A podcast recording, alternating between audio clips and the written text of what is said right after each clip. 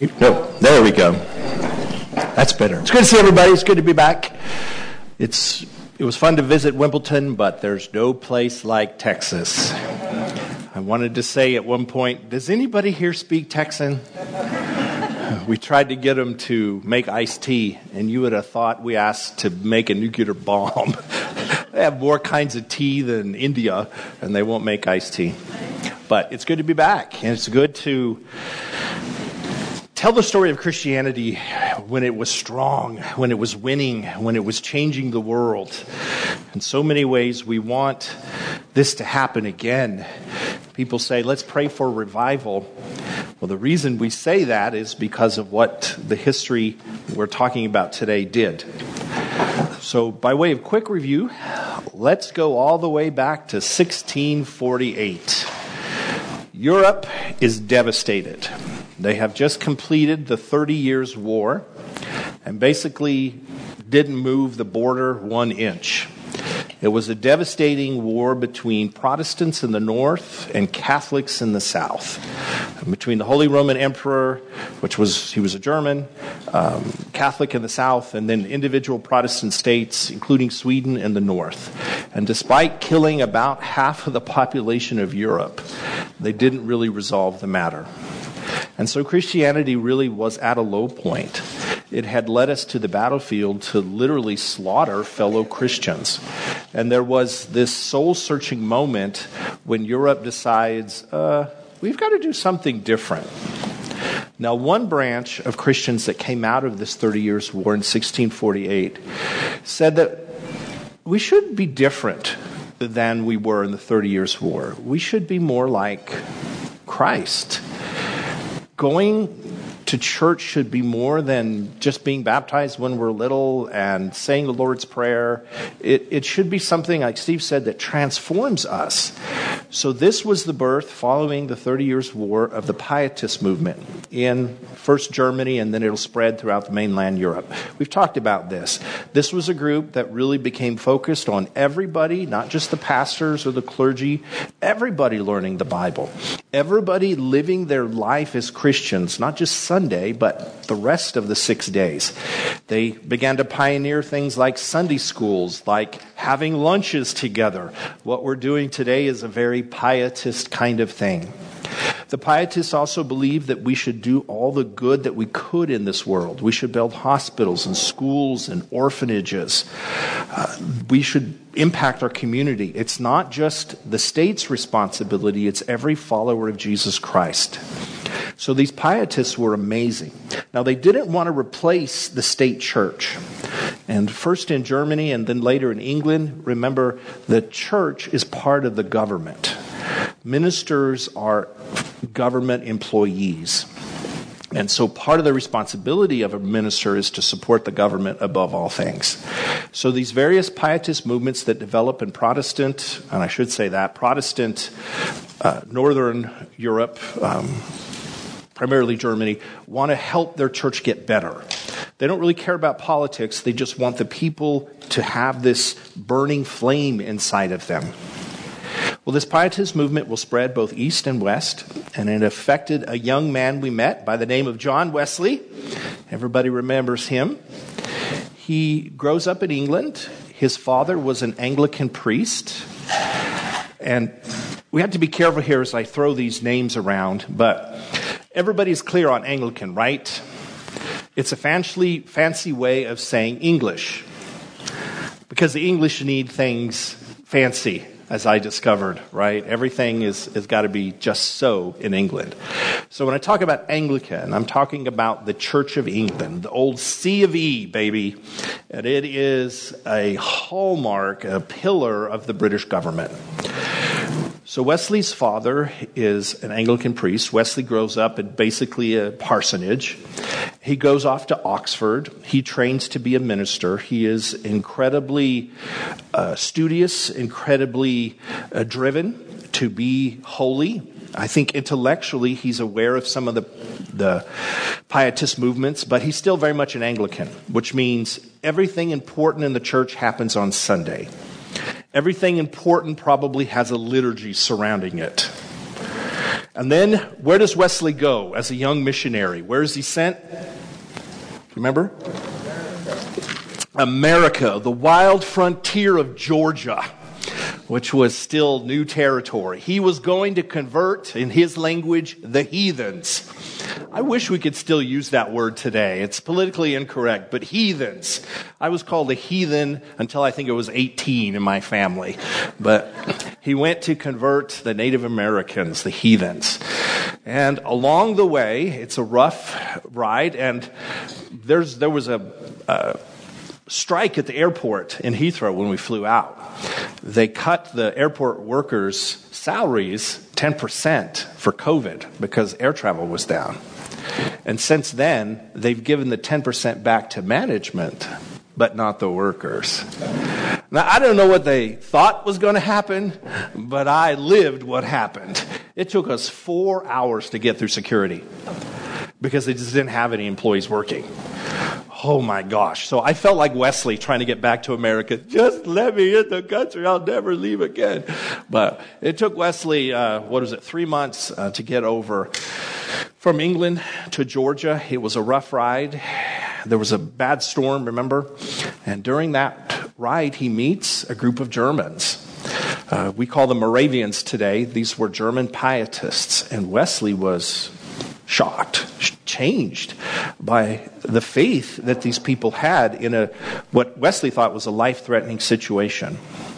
So Wesley will go to Georgia, stay for a number of years. It's an unmitigated disaster. He also had met, remember, a young lady on the ship.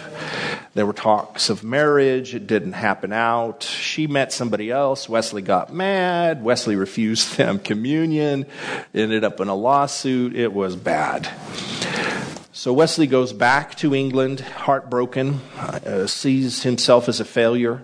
Despite his education, he has not advanced the kingdom of God or the Church of England one inch. Out of friendship, some of his friends say, You look miserable, you're depressed, you haven't left the house. We're going to take you to a meeting tonight, something to cheer you up. And it just happened to be at Aldersgate, where another group of these German pietists were holding a, a, a, service. Now, this was sort of their specialty, right? Things just don't happen at church. They can happen in other places. They can happen in fellowship halls. They can happen in outside in fields. So Wesley goes and he hears them reading the preface to Martin Luther's, uh, well, Martin Luther's preface to the book of Romans. And it happens. Wesley's heart is strangely warmed. That fire that he's been looking for, that certainty, that hope, it happens.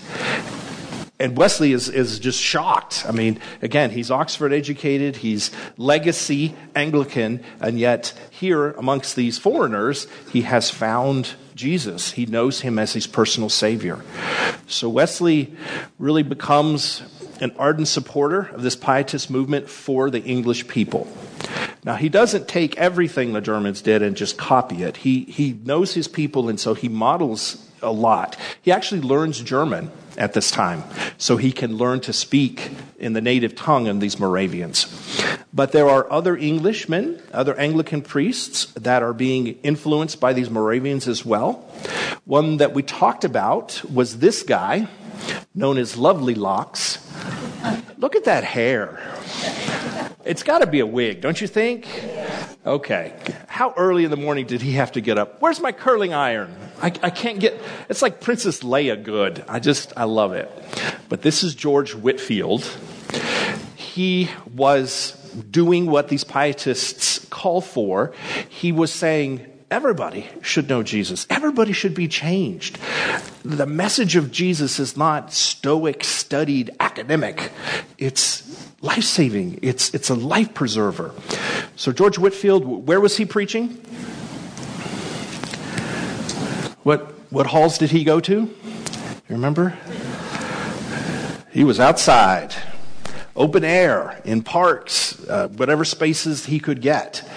He was talking to coal miners. Now remember, England is going through the Industrial Revolution, which is changing a lot in terms of, well, just uh, society, uh, industry, economics. And there was this sort of upcoming uh, economic force, uh, mine workers. Uh, today we think though they would be the lowest of the low, but really in the beginning of the Industrial Revolution, they were uh, farming class that were being elevated. Uh, but Whitfield reaches out to everybody. Um, drunks that just fell out of the tavern, uh, to slaves, everybody. He has this huge following, again, outside of the church. But he is still technically an Anglican priest. He's still a part of the government. He tells uh, Wesley, I am going to America, and I need somebody I can trust to take care of these flocks that I've been developing here in England. And I think you're the man. And so, really, these two great leaders meet for a short amount of time and then they'll part ways.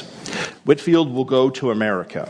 And even though he doesn't bring pietism to America all by himself, it already had been there, right? The Germans, had they brought pietism to America? Yes, I mean, they were here when Wesley got here. So, for the German speaking uh, Americans, which used to be a lot more, uh, pietism was happening. But for the, sort of the pilgrims, the East Coast, New England, that kind of stuff, it still hadn't quite penetrated. That will all change with this guy, George Whitfield. He is, was um, one of the most influential speakers of his day. So I want to show you a quick video clip uh, about what America was like. Hold it for, for one second. Why is the United States not Canada? Yeah. But uh, you know, the Canadians are nice, but they're weird. I mean, really, compared to America, all that we've done, they still love the Queen in Canada. They still love their tea. What what happened uh, that, that, so made a cultural break uh, between? Because we are virtually we are the same people, right? We just we're, we're different. I'm going to argue it's because of this guy. Now, understand, he is English. He's a clergyman. He's part of the Church of England. But what he's going to start, what he's going to light in America, is not only going to lead to the revolution, but it's going to lead really to the soul of this nation. When we're at our best, it's echoing some of the sermons that this Englishman who knew Wesley brought to America. So let's, let's take a look at the video. In the early 1700s, worshippers of all denominations worried that religious piety was eroding in the colonies. By the early 18th century, uh, religion has really fallen off in New England. Uh, the congregations are largely female. The churches are half empty. It's no longer the kind of place that we associate with Puritanism. And you begin to get these movements. Several religious revivals swept through the colonies in the 1730s and 1740s. Known as the Great Awakening, this religious fire was sparked in part by traveling ministers from England. What's beginning to happen is that you begin to get a few preachers who, who are preaching in a much more emotional style. And there are also these people who come in from Europe. George Whitefield is one. She's calling him Whitefield, it's uh, Whitfield. Travel but. throughout the colonies and, and preach in this very emotional style. And suddenly, people are very interested in religion. Whitefield delivered his powerful sermons outdoors to thousands of listeners. It becomes a kind of mass movement in various locations. And you get not only George Whitefield, but then American ministers, some of them become what they call itinerants, that is, they travel around. And so they start holding their meetings out in open fields and and the effect is really amazing. But now people are out in these fields where everyone is jostling together and there's no hierarchy and everybody is equally important. Colonial ministers like Jonathan Edwards soon followed in Whitefield's footsteps. One sermon, called Sinners in the Hands of an Angry God, implored colonists to repent and threatened them with horrifying depictions of hell. Other ministers encourage colonists to break away from the past and begin again in the eyes of God. These Great Awakening sermons appealed most to those who were struggling sons denied an inheritance, women who didn't have equal rights, and the poor. Ministers of established churches accused these new evangelizers of sowing disrespect and disorder. The so called old lights, the people who wanted to stay with the traditional ways, and the new lights, the people who were uh, in favor of the awakening, would split, and the new lights often would go out and build their own separate church with their own congregation. Different religious sects sprouted in the American colonies including the Baptist, Methodist, and Presbyterian churches. The revivals of the Great Awakening weakened the hold of older Puritan denominations and gave America more religious diversity than ever before. So there's a lot going on. I thought that clip did it did it well to condense it. A lot of things we think about our nation that were not necessarily true at an early point in time. At the beginning of the 1700s, we were not a religious nation. I mean, did you hear that? The old Puritan churches were, like she said, half empty and full of ladies. Uh, that's sort of universally true. So, this notion that, you know, the pilgrims continued their Christianity just unabated was really not true. We had become very cynical, very materialistic, uh, somewhat living on the frontier had been hard on us, and we had just lost our way. So there is still the old light, if you will, holding court in the, the, the, the east. Um, they're still doing communion, they're still doing all that kind of stuff, just like the Church of England dictates, but there's got to be something more.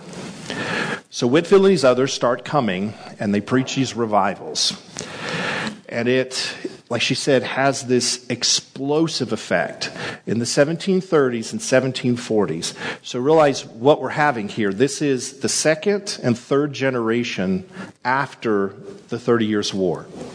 So they sort of started the idea at the end of the 1600s, and then you had Wesley and John Whitfield uh, picking up this as the second generation and now it's being carried forward into America. So 1730s and 1740s, this is sweeping across America. Now you heard it's, it's, a, it's a fire hydrant of movements. It's really not organized. It's very grassroots. You have all sorts of people coming. There's no real structure to a lot of it. It's, it's happening. It's being developed. So what today we know as uh, American Baptists, Southern Baptists, they will grow out of this movement. Uh, who was one of the first American preachers they mentioned? Did you get his name? Jonathan Edwards. Yeah. Yeah, hand, Sinners in the Hand of Angry God, and still a classic in many Baptist quarters. You also have Presbyterians uh, that are coming out of this movement. There will be many Scottish preachers that are coming to the United States as well that have huge followings. So you get that branch as well. And then you have Methodism, which is still much, much larger than we would know it today. It includes Pentecostals, it includes. Um, very spirit filled kind of people, as well as Anglicans. I mean, it's, it's a wide, wide broth. So it, it's having a huge impact on the United States.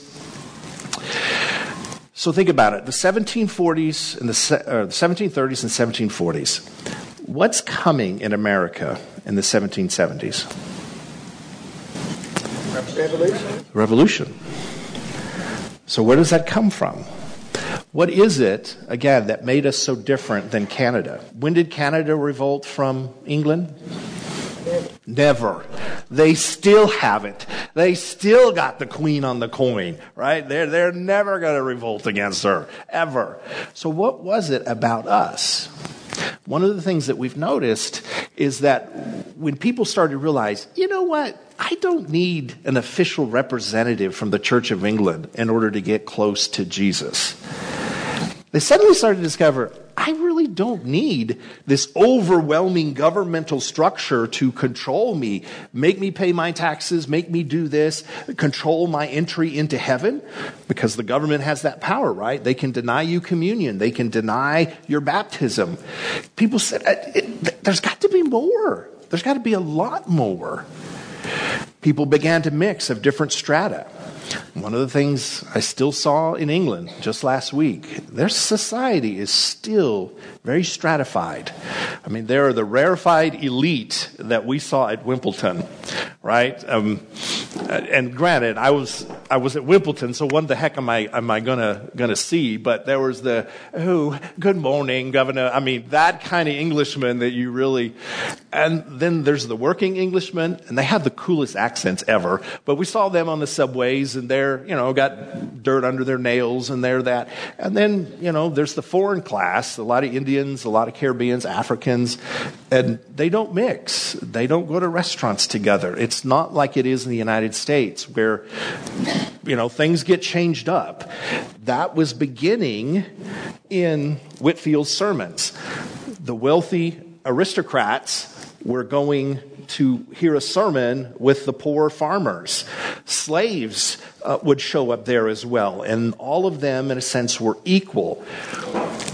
One of the crazy things you still see in England today is that most towns have two churches.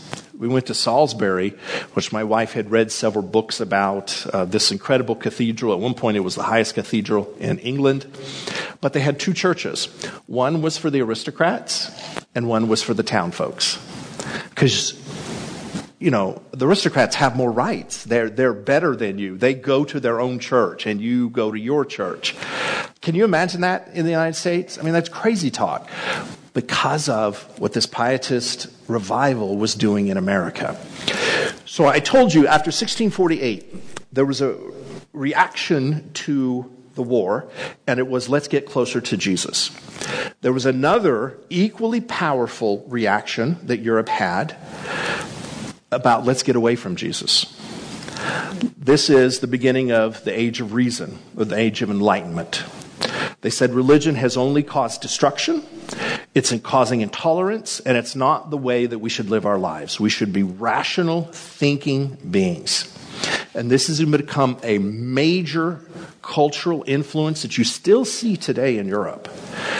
It is what influenced, in many ways, the French Revolution. Remember, they didn't want the king, they didn't want the state church, they wanted liberty, they wanted freedom.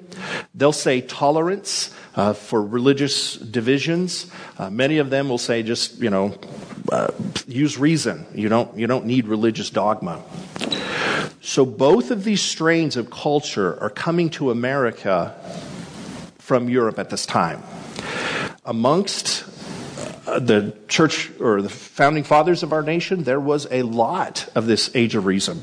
Benjamin Franklin, Thomas Jefferson, uh, very much influenced by this type of thinking that there are natural rights that we have and that people shouldn't stick with old forms of government, uh, but we should create something new, a republic. Uh, this was a very revolutionary spirit. Like I said, at the end of the 1700s, this is going to lead to revolution in France. The nobles, the churchmen, the archbishops will lose their heads because of this, this sense of reason that we're never going to go back to a, a war of uh, the Thirty Years' War. Now, the irony is, of course, what did the French Revolution unleash on Europe? Napoleon. Napoleon. So, another incredibly destructive, nasty war. Uh, we tend to review Napoleon as somewhat of a romantic character. He was a dictator butcher um, that killed his way from France all the way to Russia and then back again just for good measure. Uh, hated, caused massive death in Europe. So, we're reacting to one war and we lead our way into another. The difference, though, was that in England, this pietist movement also had taken root through Wesley. And Wesley doesn't mean to do it, but he's raising, in a sense, a middle class. The Industrial Revolution will intensify a lot of the economic differences between now the industrial elite and the working class. And it'll get explosive in France. It doesn't do so in England. There's certainly a lot of pressure, but it doesn't explode. In the United States, it's going to happen somewhat like France, but somewhat completely different. Because in the United States, I think you have this intertwining of the age of reason and pietism. The structures of our government are very much from the age of reason. That we have the Senate, we have a republic, we have a president. Our architecture, if you look at that time, very much resembles Greek and Roman architecture. We're getting back to this, this greater age before Christianity, this reasonable age. But you can't doubt that our soul is Christian. And it's not just Christian, it's pietist. It's burning with this flame to be like Christ. That we're going to be a nation that has rights and responsibilities and all these things, but in our heart, it's Christian. And that's beginning here. And it's not just me that has observed this. Um, let me show you a quick video from uh, James Madison's Institute. Um, scholars who are secular, so they're not Christian, but even they admit that it was this early movement of Methodism, of Pietism in America that led to the revolution and led to us being different.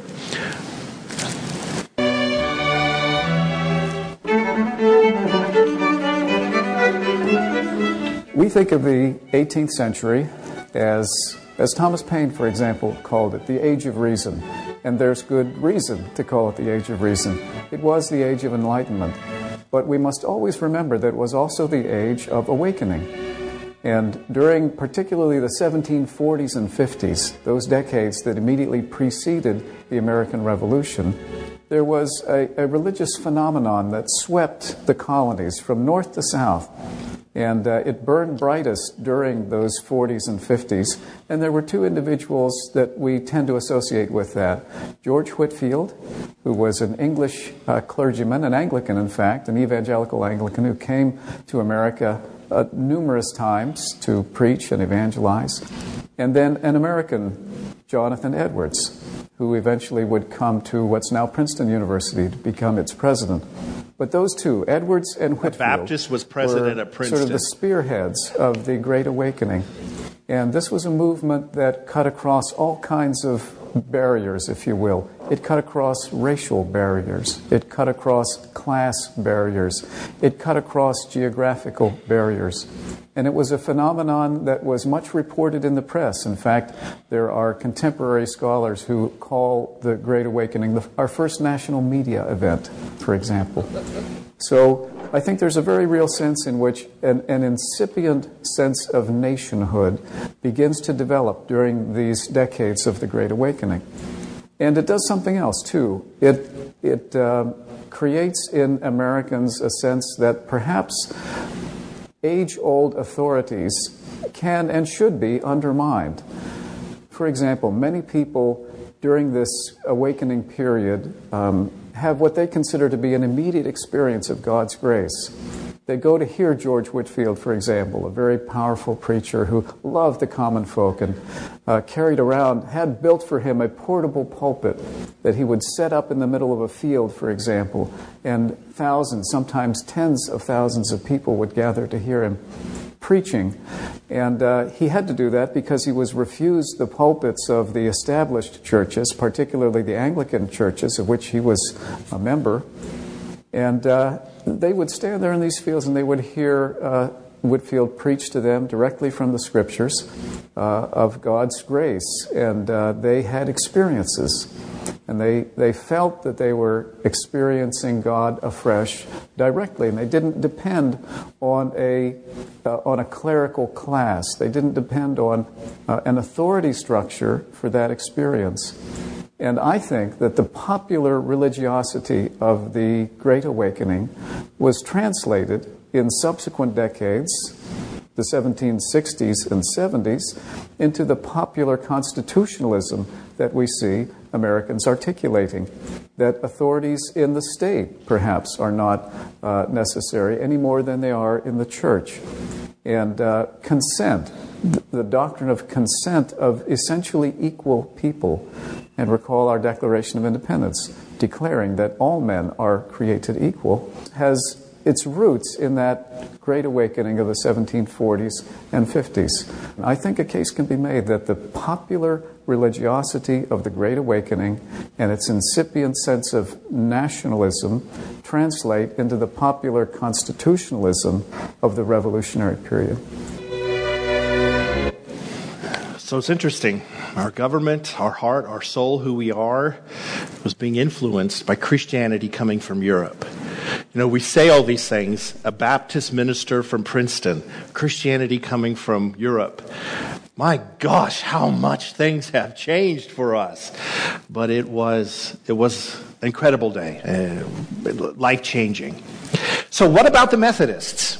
This movement is happening, and if you remember way, way, way back when we talked about George Whitfield and Wesley, what's the difference between the two?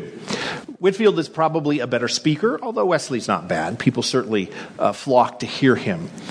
But old George Whitfield can't organize crap. Um, let's be honest. He, he, he has a big revival, everybody, ah, and then God knows what happens. Wesley, on the other hand, is a master at organization. So he's sitting there back in England, and from Wesley's perspective, is Wesley still loyal to the Church of England? Yes, absolutely. In fact, throughout the, all his life, he will never want Methodism to be any more than kind of an Emmaus movement for the church. He does not want to create a competing church. There's only one church for England, and that's the Church of England. But he realizes he's struggling with this. He realizes things are going on in the colonies. Lots of people are picking up this movement. There's even Methodists, and we'll talk about them in a minute, that are, that are popping up. It's grassroots. There's no real organization to it. It's just happening. And amazing things are, are coming out of it, but there's no control. There's no organization. It's not like it is in England, where people have their parish church that they go to on Sunday, but the other days they're involved in Methodist societies also the revolution is coming, right? It doesn't just happen. There's increased hostility between English and Americans. Things, things are changing. One of the things that the King of England will do is order all Anglican ministers out of the United States. Now, he was doing this to get control back, right? Because, you know, we would fall apart if we didn't have our ministers. Actually, the opposite happened. Everything really good started to, to really percolate. The people didn't need the ministers. And so Wesley is sort of scratching his head. What do I do? I want, I want Methodism to grow in the United States but I don't want it to go crazy. I don't want to go off the rails. Wesley still is, is an Anglican clergy. He still wants clergy involved. He still wants organization.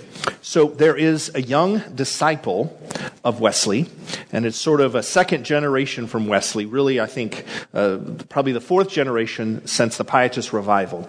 But there was a young man who is kind of representative of this new middle class that Wesley has been raising.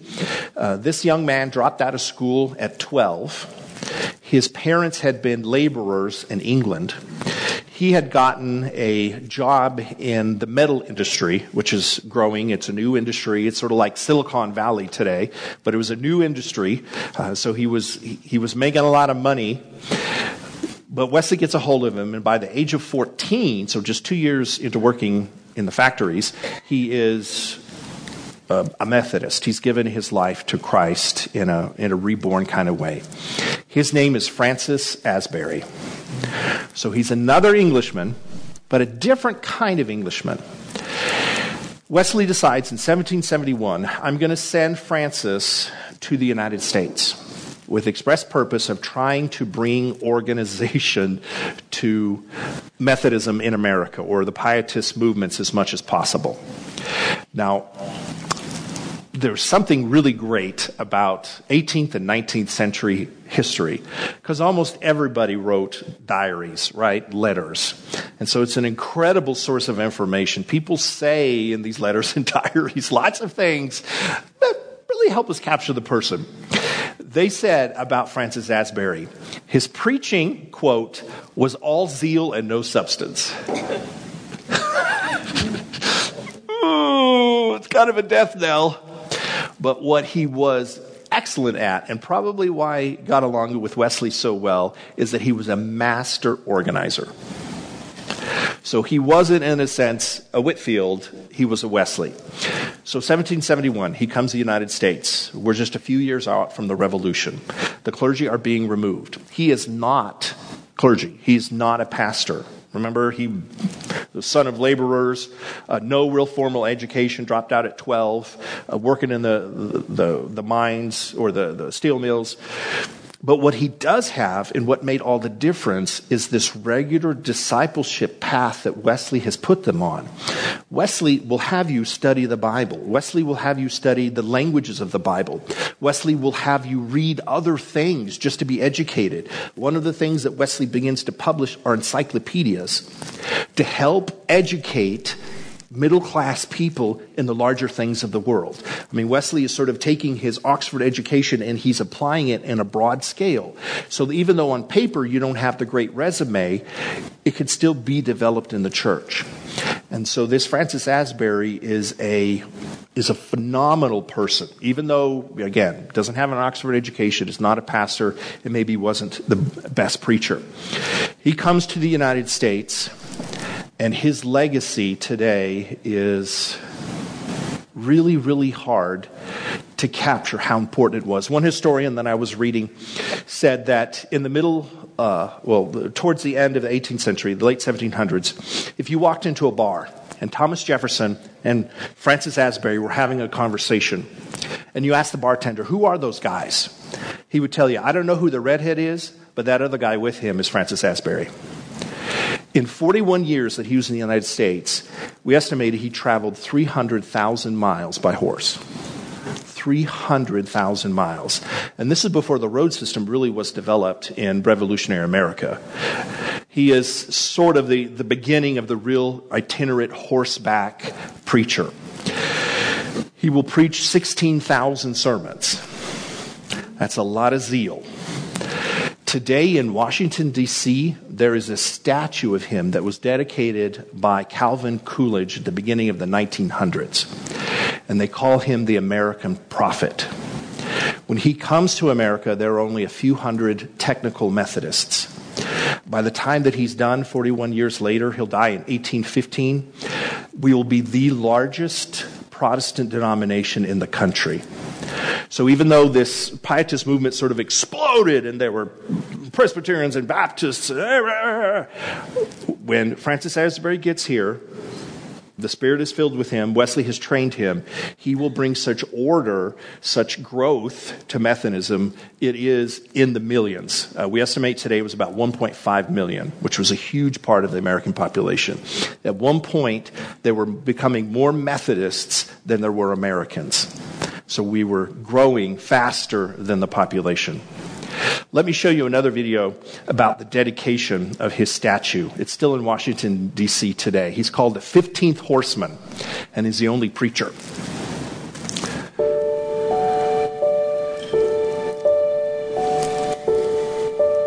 On October 15, 1924, Calvin Coolidge, the 30th President of the United States, stood to make a speech at the intersection of Mount Pleasant and 16th Street in our nation's capital.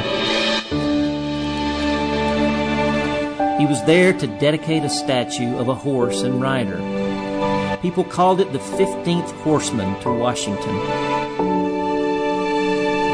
The first 14 included military generals Washington, Sherman, Sheridan, Scott, Grant, Jackson, McClellan, Hancock, Greene, McPherson, Logan, Pulaski, and Joan of Arc.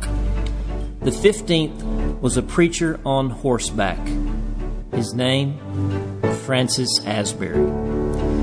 In this inspiring speech, the president remarked of him In 1771, when he was 26 years old, responding to a call for volunteers, he was sent by Wesley to America. At that time, it is reported that there were 316 members of his denomination in this country.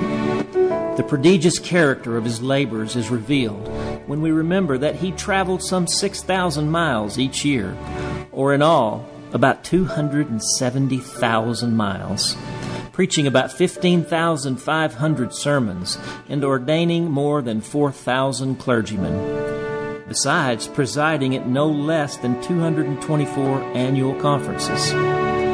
The highest salary that he received was $80 a year. But he left behind him, as one evidence of his labors, over 200,000 members of his movement. Who shall say where his influence, written upon the immortal souls of men and women, shall end? How many temples of worship dot our landscape?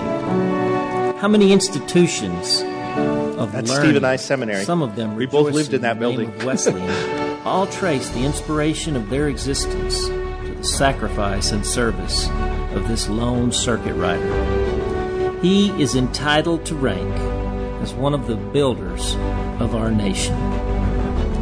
Today, at the quiet corner of Mount Pleasant and 16th, the silent statue still speaks. At the base of the statue reads a short inscription, some of the letters of which are now gone. That's disgraceful. It reads, The Prophet of the Long Road.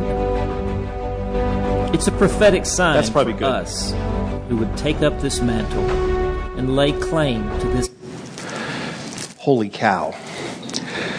Now I said, was he clergy? No. No. So what did he die as? What are they calling him? A prophet and a bishop. When he got to the United States, he was just a missionary. He was just a lay person that was sent. He'll be here through the Revolutionary War and all the struggles. After the Revolutionary War, Wesley, back in England, asked the head of the Church of England to please send pastors, clergy, back to the colonies. They may not be part of the, the United Kingdom, but they still need God. And because, again, the Church of England was part of the government, the king said, absolutely not. We're not going to help these people at all. So Wesley is stuck. He knows they need Jesus, but the structure that he's been trying to reform all these years is not going to send them clergy. So much like uh, Samuel in the, the Bible, when the people said, We want a king, Wesley is stuck here. And he, th- he thinks, Well, I, I've, I've got to make do with this. They need clergy. And so he will send another huge influential figure, but really for the next generation, a guy named Thomas Coke, who will be the inventor of a great medicinal drink called Coca Cola. No, I think, yeah, there's Coke. Again, the letters reveal so much. Wesley called him the flea. that was Wesley's nickname for Coke. Um, he was five foot one, so Wesley was actually taller than him. And remember, Wesley was a little bitty guy, and this is a little bitty bitty guy, and he has a weight problem. Um, so he's very short and very round. And that's probably the origin of the flea um, name. so I like Wesley for calling him the flea.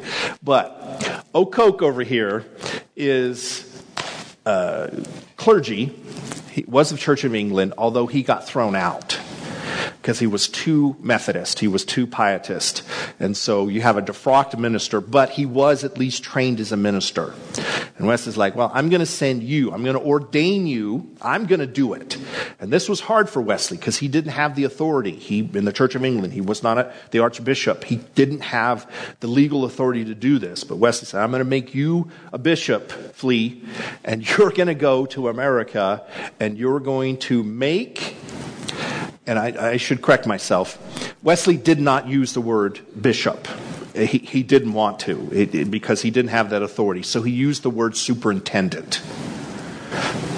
So I'm going to send you, Coke, to the United States, and you're going to make Francis Asbury the superintendent. But what we did in America is we changed it. Superintendent and bishop basically mean the same thing. So we changed it, upset Wesley, but still, the, the substance of what was going on is that we're creating now the seeds for a new church. That you have the power to ordain clergy, that you have the power to serve communion is really a new church. So he doesn't do it in England, but he's going to do it in the United States. And as we said, Methodism will just absolutely explode under Asbury's leadership, the organization he provides. And I want to start next week by really showing you how the grassroots help this along. It wasn't just Asbury. Asbury is organizing what's happening, but people are doing it on their own all over the place. And I think that's a part of Methodism that we don't need to forget. That we were not created from above, but we sort of grew up to meet what was happening from the elites in England. I've covered a lot of history today and a lot of people. Thanks for hanging with me. I'm going to stop. Do we have any questions? Yes, ma'am. Um, so, when was it called Methodism? So you're saying he didn't want to leave the Church of England. Right. But he, was it Methodism what he was building? Yes, in England they'll call it the Methodist Society, but it was not a church. So it was a society apart from. Right. Or if you're familiar with like Young Life, so something like that. It's an organization that comes alongside the church. It exists outside of the church, but it's not meant to replace the church. So that's what we were. We were the Saturday through uh, Friday part of the church, and then Sunday you still went to church. So, but it was his idea to then send Coke and Asbury in order to start. Yep. That was 1884. Right? Uh, 17. Yeah. Yeah. So after the Revolutionary War, and really Wesley says because the, the Church of England won't send anybody. I mean, they're still throwing a fit. So, yes, sir. many of our, our founding fathers were Methodists. Oh, I, I can figure that out. A good number, a goodly number. Um, it, it's it's a little bit towards the beginning of their really explosion, um, but there there's still many, and certainly pietists. There are many um, in that movement. So it's that combination again. That's age of reason, enlightenment, but also great awakening. And to me, that's the best of America. I mean, we have good governmental structures and we have a soul of a Christian. That's what makes it work. So, Can you expand on the pietism a little more? I mean, was the Moravian, German Moravian? yes, Moravians. Um, about their influence in America or what? Who, who they were and what they. Yeah. They're a really fascinating group that begin actually in Austria. And if you remember, after the, the 30 Years' War, there was a strong push to get, if you're a Catholic country, force the Protestants out. If you're a Protestant country, force the Catholics out. We're going to be all one or the other. And the Moravians were unfortunately Protestants living in Catholic Austria.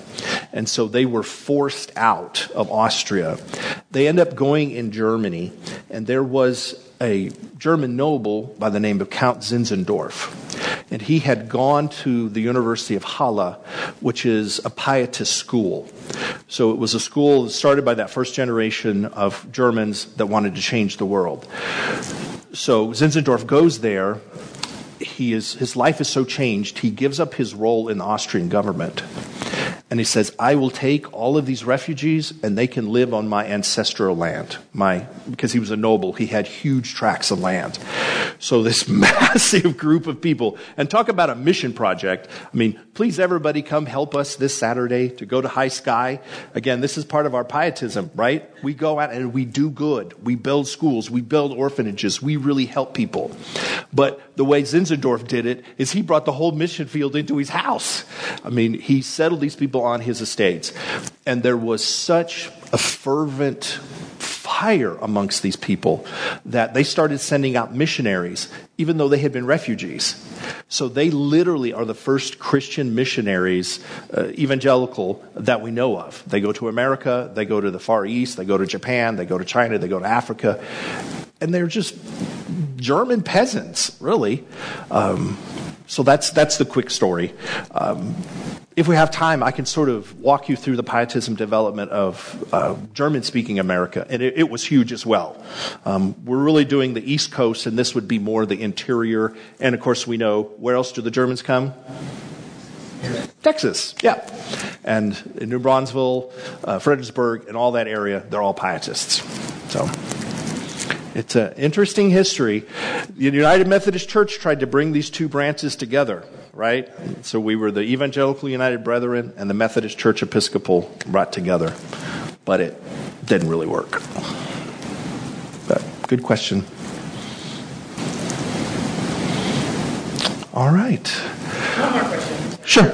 So the Methodism that you're talking about before Asbury comes over was started from Wesley when he was in Georgia? And No. how did it begin? It was just individuals, and I'll, I'll show you a little story about the Strawbridges. Uh, they're just farmers that had read about what Wesley was doing. And so they decided, uh, we're going to do it at our kitchen table. And we still have their kitchen table today. Um, where they led people uh, to come, and they were just trying to mimic what Wesley was doing. So one of their friends came, and you know they preached, and they said, "Hey, we should be Christians. We should do good, and all this stuff." And the guy goes, "Yeah, you're you're right." And he goes home, and he frees all of his slaves, just because of what the Strawbridges had said to him. And then shortly after that, one of the slaves comes and sits down at the table. And they're like, "Well, what do we do?" They said, we make him part of the group. So one of the first bishops of America is this black slave that sat down at the table. So, I mean, it's amazing what Methodism did in its early days. But it did get a little, it upset Wesley. Like the Strawbridges serve communion, and they try to ordain people, and they're not clergy. And Wesley's like, no, no, no, no, no, no, you can't do that but there's nobody here in America to do it, so it'll be a little back and forth, and we'll go through that. It ends up fine. Francis Asbury knows the Strawbridges, and they don't get along, but they work together. So there's always the details people, but we were really the foundation of America, or the heart of, of this country. So, good stuff. All right, well, let's pray. Gracious Lord, Thank you that through our own crisis, we're given the opportunity to look back at our origins. To see a bishop, O oh Lord, that literally rode himself to death. A man that never married. A man that made himself sick, writing, preaching sermons so the church would grow. Father, today we look at some of our church leaders and we don't see that. We don't see them. Help us to recover some of this spirit as we go forward. To understand that your work has never been limited to what pastors can do. Whether it was in Germany or in England or here in the United States, it's about what your Holy Spirit can do touching people's lives. No matter their education or their standing, it's simply our commitment, our zeal, our passion for you. You can teach us what we need to know as long as our heart is in the right place. So help us make sure our heart is right with you, that our flame of faith doesn't just sit on a wall as an icon, but is a reflection of what really goes on within us. Give us the same strength, O Lord, to continue to witness, to travel all around and tell people about Christ. And, O Lord, we pray for our nation, how we were blessed, how we were given such an incredible birth and how we've walked away from it.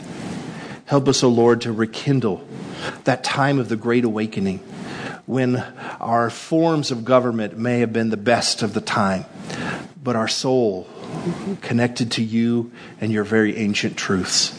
Help us to be a Christian nation in the depths of our heart. It's in your Son's holy and precious name we pray. Amen. Thank you all.